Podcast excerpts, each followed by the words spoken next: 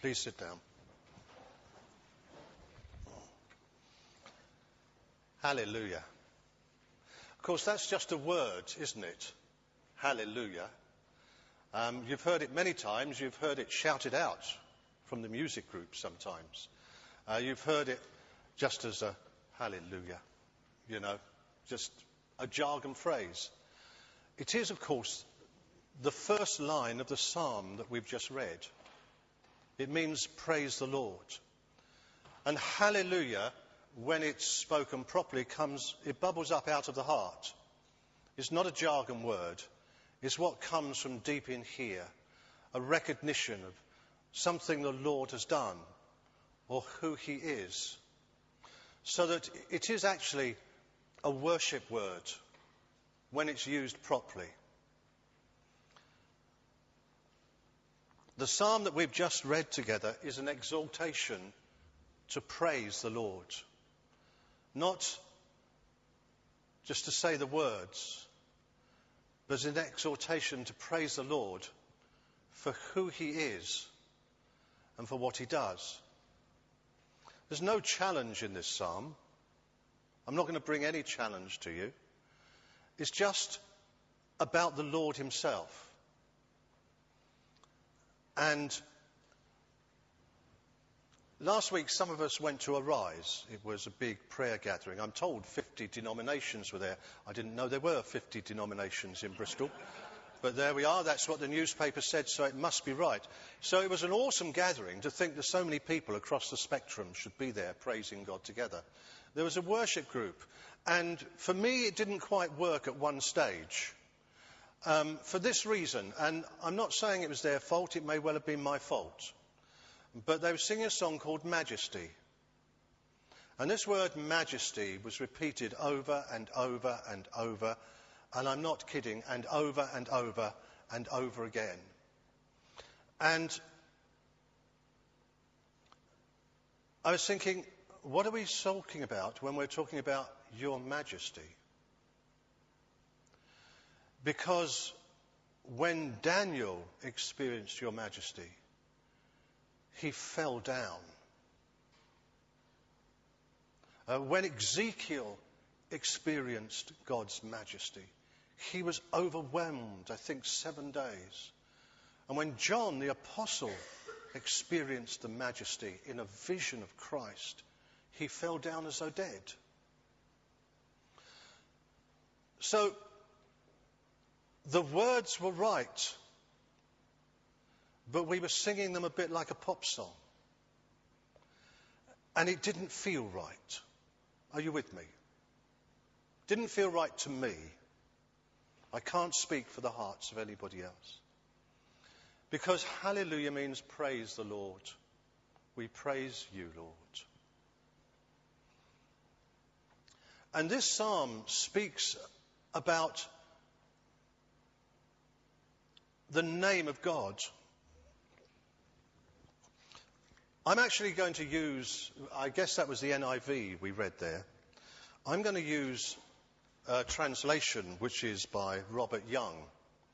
It was made over a hundred years ago. When he translated it from the original languages, he translated it according to the letter and idioms of the original language. Now, I'm not a Hebrew expert, you see, but this man shows us the idioms that arise out of the original language. Listen to this. Praise ye. Ye, of course, is an old fashioned English word, but it's a good one. It's one of the good ones because we otherwise have you for singular and plural. And ye is plural. So it's a good one, this one. Praise ye Yah. Praise the servants of Jehovah. Praise the name of Jehovah. The name of Jehovah is blessed from henceforth and unto the age. From the rising of the sun unto its going in, praised is the name of Jehovah. High above the heavens, high above the nations is Jehovah. Above the heavens is his honor. Who is as Jehovah our God? He is exalting himself to sit He is humbling himself to look on the heavens and on the earth. He is raising up from the dust the poor. From the dunghill he exalteth the needy. He causes them to sit with princes, with the princes of his people, causing the barren one of the house to sit, a joyful mother of sons. Praise ye, Yah. Now, that word Jehovah is an odd word to us. The word that is being intended here is the name of God which God told Moses. Remember, Moses was in the wilderness. He'd been there for 40 years. He was looking after sheep. He'd been brought up in palaces. He'd run away. And the people of God were crying out to God for deliverance back in Egypt, where they were nothing more than a host of brickyard rabble, working as slaves for the Egyptian imperial court. And they were crying out to God, and God had heard their call. And he was going to send Moses with his, um, with his palace education back to bring them out. And God appeared to him in a burning bush, if you remember, fiery flame, but the bush wasn't burnt up. And Moses said, I must step aside and see this thing which is happening. And as he approached this bush, a voice came from it saying, Take the shoes from off your feet, for the ground you are standing on is holy ground. And he bowed down before the majesty of a God he didn't understand and was astonishing him. And a conversation took place. And Moses was a bit bold, I think, and even argumentative a bit. But he said, But if I go back to the people and they say, Who is it that sent you? Uh, he's speaking to the God of Abraham, Isaac, and Jacob. And they say to me, Who sent you? He said, Tell them Yahweh sent you. It means, I am. What an extraordinary name to be known as. I am who I am. And when we come across this word Jehovah, or in the NIV, capital letters, Lord. It's referring to this name because at some point a taboo arose amongst the Jews where they felt that it was wrong even to utter this name. So they used another name, Adonai, in its place, which means Lord. But wherever they used this name, it was in place of that most majestic name, I am. Now, to me, a God who calls himself I am, he is not the sum of our interpretation of him. He is not what we make of him. You understand? If you put together all the best theology that you ever hear in this church and put it together as a description of God, we haven't yet described him. He is who he is, not who we suppose him to be. Not even just who we understand him to be, even if that is a correct understanding, because he is greater than we can ever imagine between us. This is the awesome God of whom he's saying, Praise him. Praise him for who he is. Imagine the privilege of him allowing us to have him as a God who relates to us, who is willing to relate with us. Isn't that amazing? And He is God who is before all time, if that's a statement it's possible to make. Before all material being, he is the creator of all things. So he is to be praised from the rising of the sun to its going down at all times and in all places because he is the one God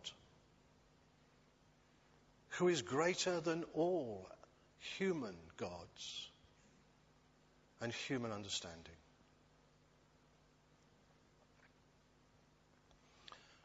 So I get ashamed of myself when I read a psalm like this sometimes because it's so easy to get pally with him, isn't it? And we're allowed to call him Abba, Father. That's extraordinary. But it's easy to get pally with him. As though he's the executive we know.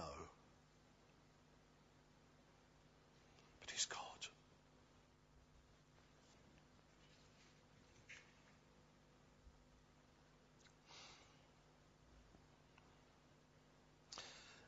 There's this fascinating idiom here he is exalting himself to sit. Well, we're at a Jubilee weekend, aren't we? Did you see the pictures of the Queen driving up the, uh, um, at Epsom before the Derby? And uh, I'm told, or they think they said, a couple of hundred thousand people were there. Perhaps I misheard the number. But they were all standing and cheering. She was able to exalt herself and sit and receive it. She is Her Majesty. And this afternoon, when that flotilla of boats goes down five miles long, however many boats it is, she will be in the royal barge and she may exalt herself to sit and be praised because she is Her Majesty. Our God, who is enthroned on the heavens, and we can only ever use human language to describe it. This is describing him in human terms, but even those can't begin to describe his majesty, can they? He enthroned on high, may exalt himself to sit above the nations, above the peoples, above Syria, above the European community, above America, above the 20th century, the 21st century. He may exalt himself to sit. And he may humble himself just to see the heavens below him. This cosmos that he has created, and this community of spiritual beings of whom he is the Lord, the Lord of hosts. He may humble himself, as it says here. He is humbling himself to look on the heavens and the earth.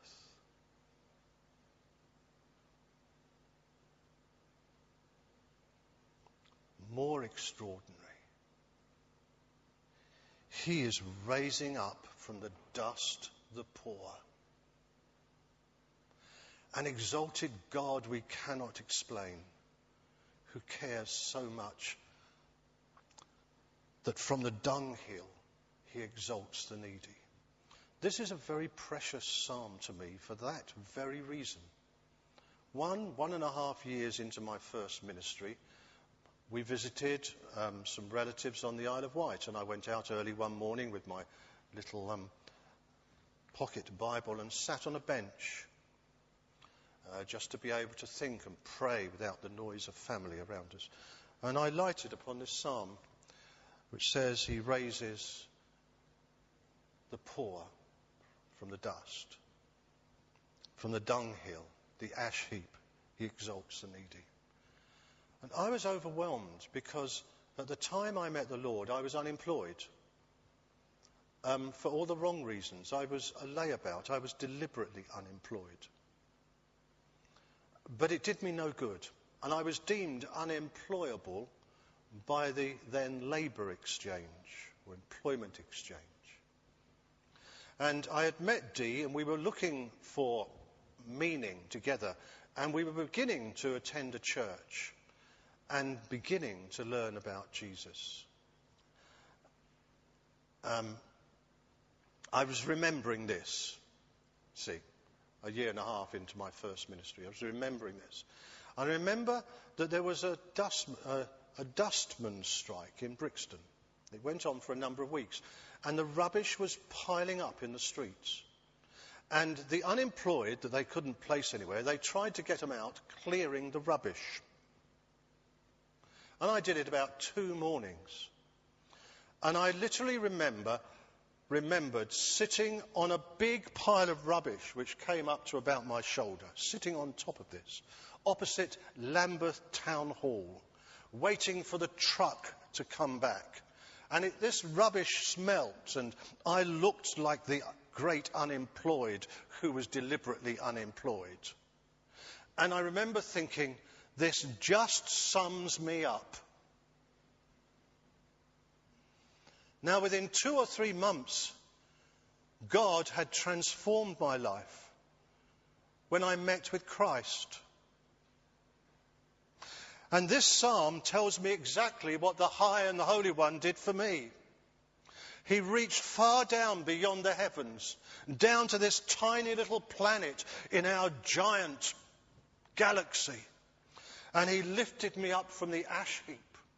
And I was sitting there on this bench as a pastor in a position that some would say is that he'd lifted me up to be among the nobles of his people.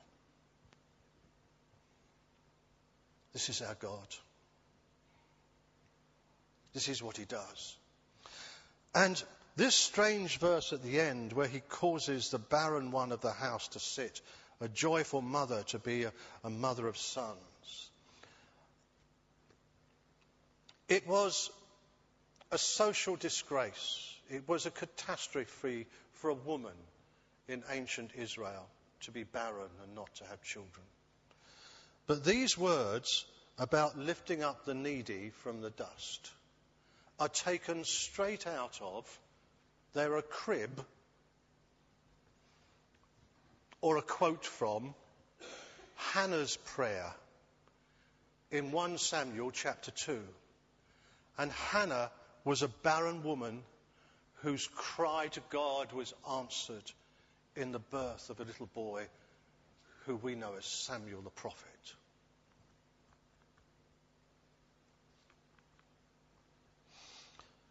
Now then, when I talked about my experience, I introduced Jesus into the story. This psalm is read every year by the Jews before they eat their Passover meal. It's one of two psalms that are read before it, and there's a number of psalms, 115 through to 118, that are read afterwards. This is read before the Passover meal when they remember as they sit down that they were slaves, they were a brickyard rabble, but God reached far down and He lifted them up. And this is the good news they are rescued. Even though they messed things up themselves over the course of history and went into exile again in Babylon, they are still rescued because God has brought them back from there as well. He has reached far down and He's lifted them up out of their plight and they are a rescued people. This is what the Jews remember every year. And this is one of the Psalms they read before their meal. Now, when Jesus led the Passover meal, the one that we call the Lord's Supper, he changed the meaning of it. Do you remember? The Passover was the celebration of the time when God brought them out of Egypt and the final judgment on the gods of Egypt and upon those who worshipped them was that an angel of death flew over the land of Egypt. And God said, to the slaves, Israel, through Moses, you must slaughter a lamb as a sacrifice. You must paint, you must put the blood of the lamb on the doorposts and on the lintel of your homes. And when the angel of death passes through the land, he will pass over you. When Jesus stood at that last Passover of his life, he said, This is my body. This is my blood. And he became the lamb for all time. But we know from what he said that whoever sees him sees the Father.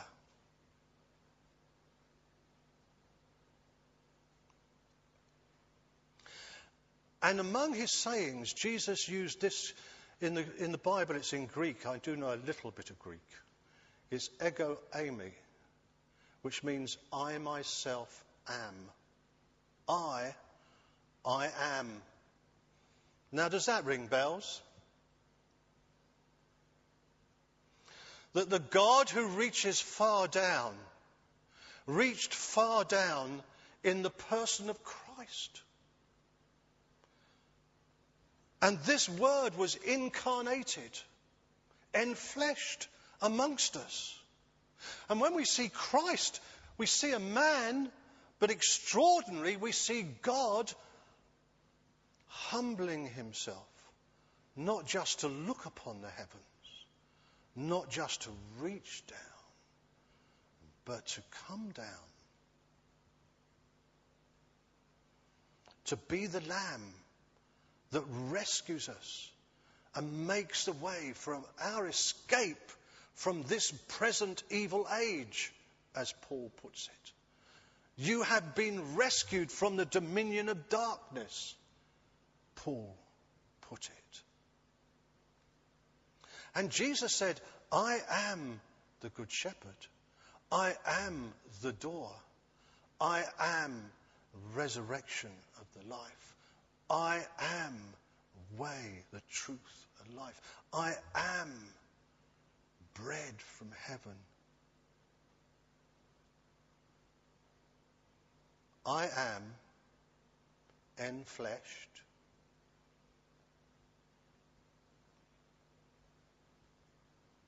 Humbling himself to sacrifice for those people way down there that he loves. Now, I don't know where you're at today. Some of you may have had the most grotty week you've ever had, or the most grotty life that anyone can imagine. But God has reached down in Jesus to lift you up. Won't you trust Him?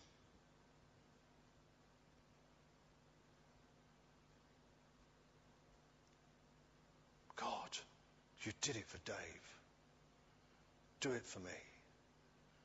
But when he does it for you, the one who does it is this high and holy one who deserves from the rising of the sun to its setting, deserves our hallelujah. Which becomes hallelujah. Becomes an act of worship and service and love. Hallelujah. He does not love you, doesn't he? This Almighty God